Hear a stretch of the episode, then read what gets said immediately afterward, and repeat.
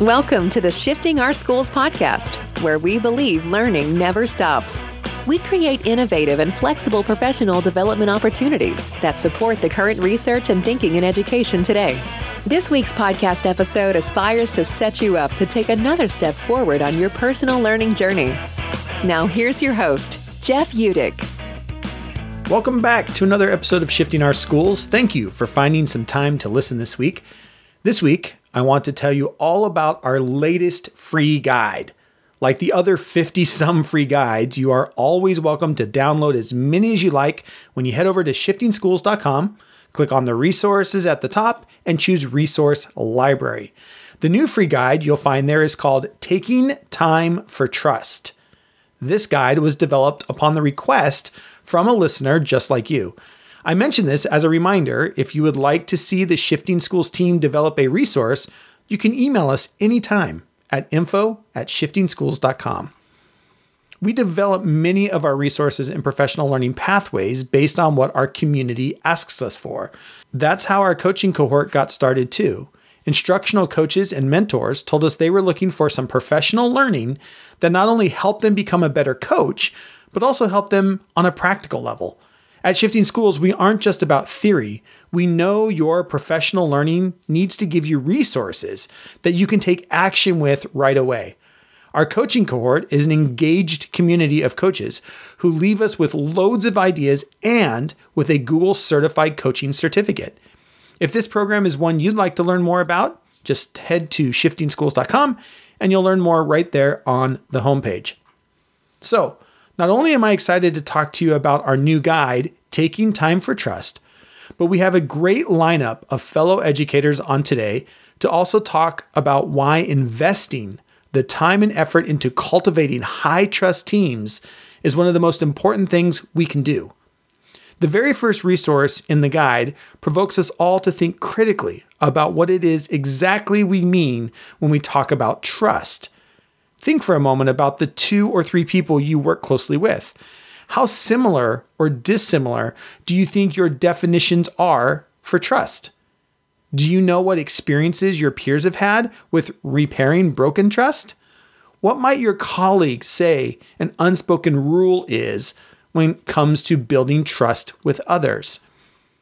As always, our resources hope to help you make the space for the conversations that truly shift schools.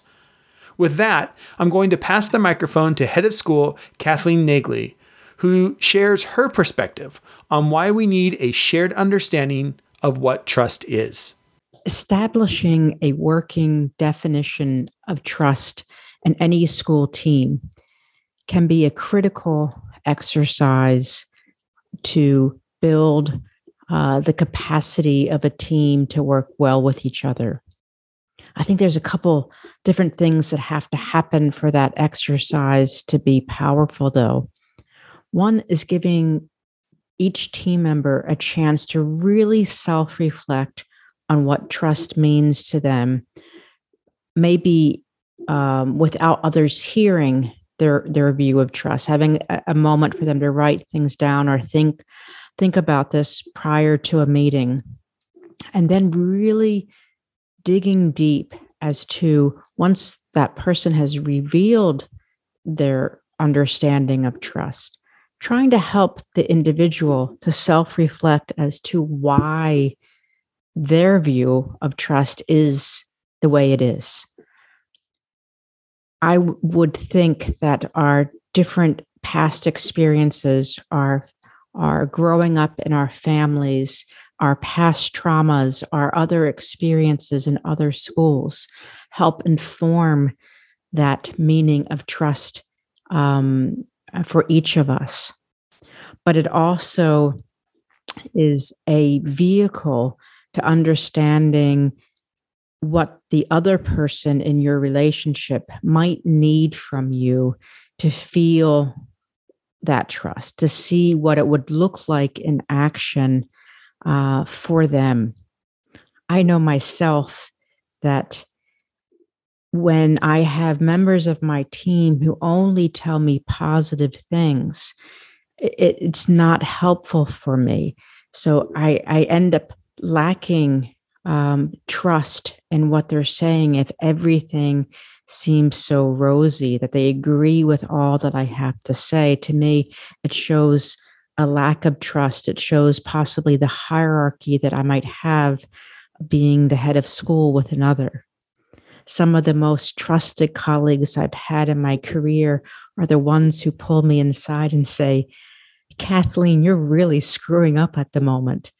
Um, and and tell me why and I, I, appreciate that so that for me is also about my own past history as to why uh, so, someone telling me maybe something critically um, is feels trustworthy to me. For some, trust is really about being valued, and what they need uh, in that relationship is for others to to recognize their value and point it out and explicitly say it. So, for some members of teams I've been on, I know it's very important for me to make sure that I'm checking in with another and telling them, I, I, I, believe in what they're doing and I thank them for it and I recognize it. So for some, trust has this element of recognition, possibly because maybe they were in relationships where they didn't feel valued or recognized. So understanding what you need in terms of trust and be able to express what that looks like and feels like for an important team I think can help move things forward for you. And also understanding and, and hearing others, um, others' views of trust will help you be able to tune in to their needs um, during hard times. And in schools at the moment, of course, we're experiencing very difficult times through the pandemic. So highly trusting teams have the ability to kind of work through and navigate um, um, problems in, in, in, amongst themselves and amongst the staff and find ways uh, to move forward in those relationships without them crumbling. So, thinking about your working definition of trust, knowing yourself, knowing why you feel that way will help you have greater empathy and understanding so that when the difficult times come, you have the person who can unload, tell you what's going on, um, and help. Um, uh, uh, help your team uh, work through some difficult times and and trust in the school you know on a global sense is about you being able to honestly express uh, what's going on and the rationale of why you chose the actions you've made. So this just builds on itself. If you can build that in a team, you can build that in a school culture as well. Thank you. I am a huge fan of leaders who value reflection and listening. And that share was a wonderful reminder of why Kathleen Nagley really gets at how slowing down to understand helps build momentum to work together more effectively and more compassionately. My favorite quote from Kathleen For some, trust is being valued. What a great reminder for all of us. Let's turn now to Vice Principal Duff Douglas, who talks to us about the recipe for impactful partnerships. Just a reminder before we listen to Duff that you can follow all of our panelists online. We've linked to their Twitter handles in the show notes. At the end of the day, as educators, we want to create learning opportunities for our students. In effect, we want to get things done. We want to put things in place. We want to make learning engaging. We want to create new opportunities for students to thrive. And how do we do these things? How do we get things done? In my humble opinion, it's through partnerships. Partnerships are the key to many initiatives for education. And in order to have a successful partnership, there's one key ingredient. That's right, you guessed it trust. And sometimes trust is overlooked. When I reflect on initiatives or things that I've tried as an educator throughout the years and things that have failed, and there have been many, it's often a result of not spending enough time early in projects to build trust with the people that I'm collaborating with. When things have gone well, as I reflect, it's because we had a high level of trust. We had the ability to go through ups and downs, bumps in the road. And if I hadn't have put trust as a high priority, then those projects could have been failures. The material from Shifting Schools is a fantastic resource for educators to use early when creating project groups or working with teams that are newly formed. Getting on the same page of what trust means and coming with an open mind, positive intent, and accepting that people are going to have different viewpoints of what trust is and working together to build shared definitions will only result in a more successful partnership and at the end, getting things done. I highly recommend taking a look at the ideas one through five that shifting schools have put together. Intentionally put these into meetings. Set aside time to talk about trust and what it means, and to understand that this will be, need to be revisited throughout school years. At the end of the, end of the day, if you have a high degree of trust, it's only going to lead to more successful projects, and in the end, getting things done to improve education for students across the world. Duff reminds me of something I believe and talk about a lot. Collaboration does not just happen. We must work to set the conditions for collaboration, and that work is never done. We must continue to invest class time in learning to collaborate. Thanks, Duff, for reminding us the investment pays off. Up next is Darius Phelps. And again, let me remind you that if you want to follow the guests, you'll find the link to their Twitter handles in the show notes. Darius is also well known for his incredible TEDx talk, Fingerprints Upon My Heart. You can also find that in the show notes as well. Now, here's Darius. Hi, my name is Darius Phelps, and for me, uh, when it comes to school and just relationship building in general, I feel like trust is at the core of the foundation of everything we do. Um, specifically, if you don't have trust, everything will truly crumble. You have to establish that bond, that genuine bond, one at a time, especially when it comes to school and classroom culture. For me, it starts with teachers and the students, building that rapport. Being vulnerable is also part of trust. Expressing emotions truly and authentically is part of trust. That's how we are able to have these conversations and really shift our mindsets. And that's how trust is built, is through conversation and activity and team building um, initiations. But once you start in the classroom, the, the teachers have to really model that as well. Uh, with your teaching team, even with your supervisors or administrators, you have to really be together as a team and have true trust. Collaboration is really where you're able to build that true trust relationship as well. If you don't trust your peer or your uh, coworker, you're not able to effectively collaborate and things will crumble. That will show with your planning, with your lesson plans. And many schools don't realize that, and they, I feel like they should take the time to make sure that teams are built with true, genuine trust. And if trust is not there, how can we as leaders fix that? How can we as administrators establish that true trust? So our building and our kids are represented in the best form and fashion that it can that they can be. And for me, it's just really just getting getting uh, really diving deep and getting to know the people you work with and understanding where they come from, their differences, and also understanding that we may not always get along or agree, but we have to have trust in order to have that genuine, true love and support. And that is where trust comes from, and that is where it spills over. When you have that in your schools and your classrooms, nothing and uh, or anyone can actually break you.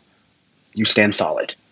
I love what Darius says about collaboration being an opportunity to reestablish trust.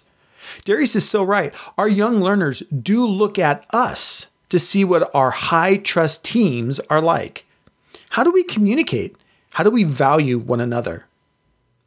Lastly, we turn to J.O. Erickson, who is going to share his thoughts on trust as an asset and the concepts that relate closely to trust. Hi, my name is J.O. Erickson. I'm a teacher and school leader at an independent school on Vancouver Island on the west coast of Canada.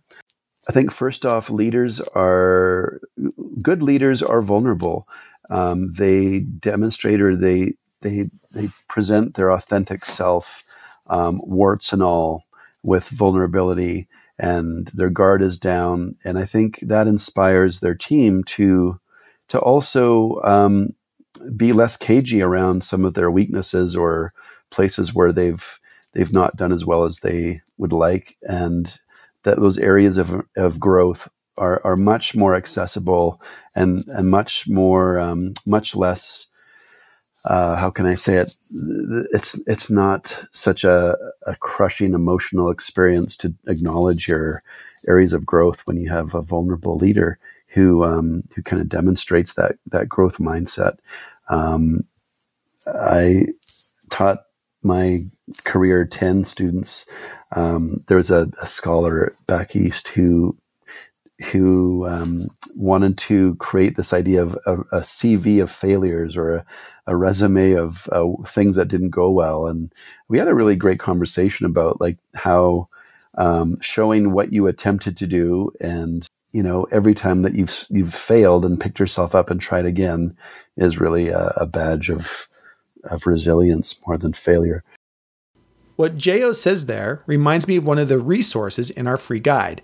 It is called Experience Exchange, and essentially it is a micro menu of ways to encourage the sharing of anecdotes, the sharing of stories.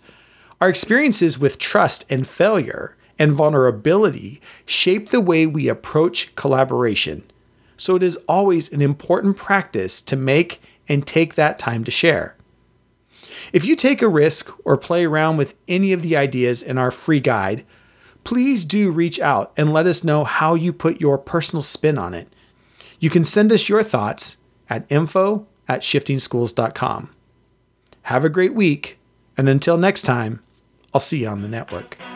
We hope you've enjoyed this episode of Shifting Our Schools. If you found this episode helpful or inspiring, please make sure to subscribe and leave the team a five star rating. If you want to learn more about the Shifting Schools team or download our free resources, head over to shiftingschools.com to see what's on offer now. Thanks for listening, and we'll catch you next week for another episode to keep rethinking the shifts our schools need.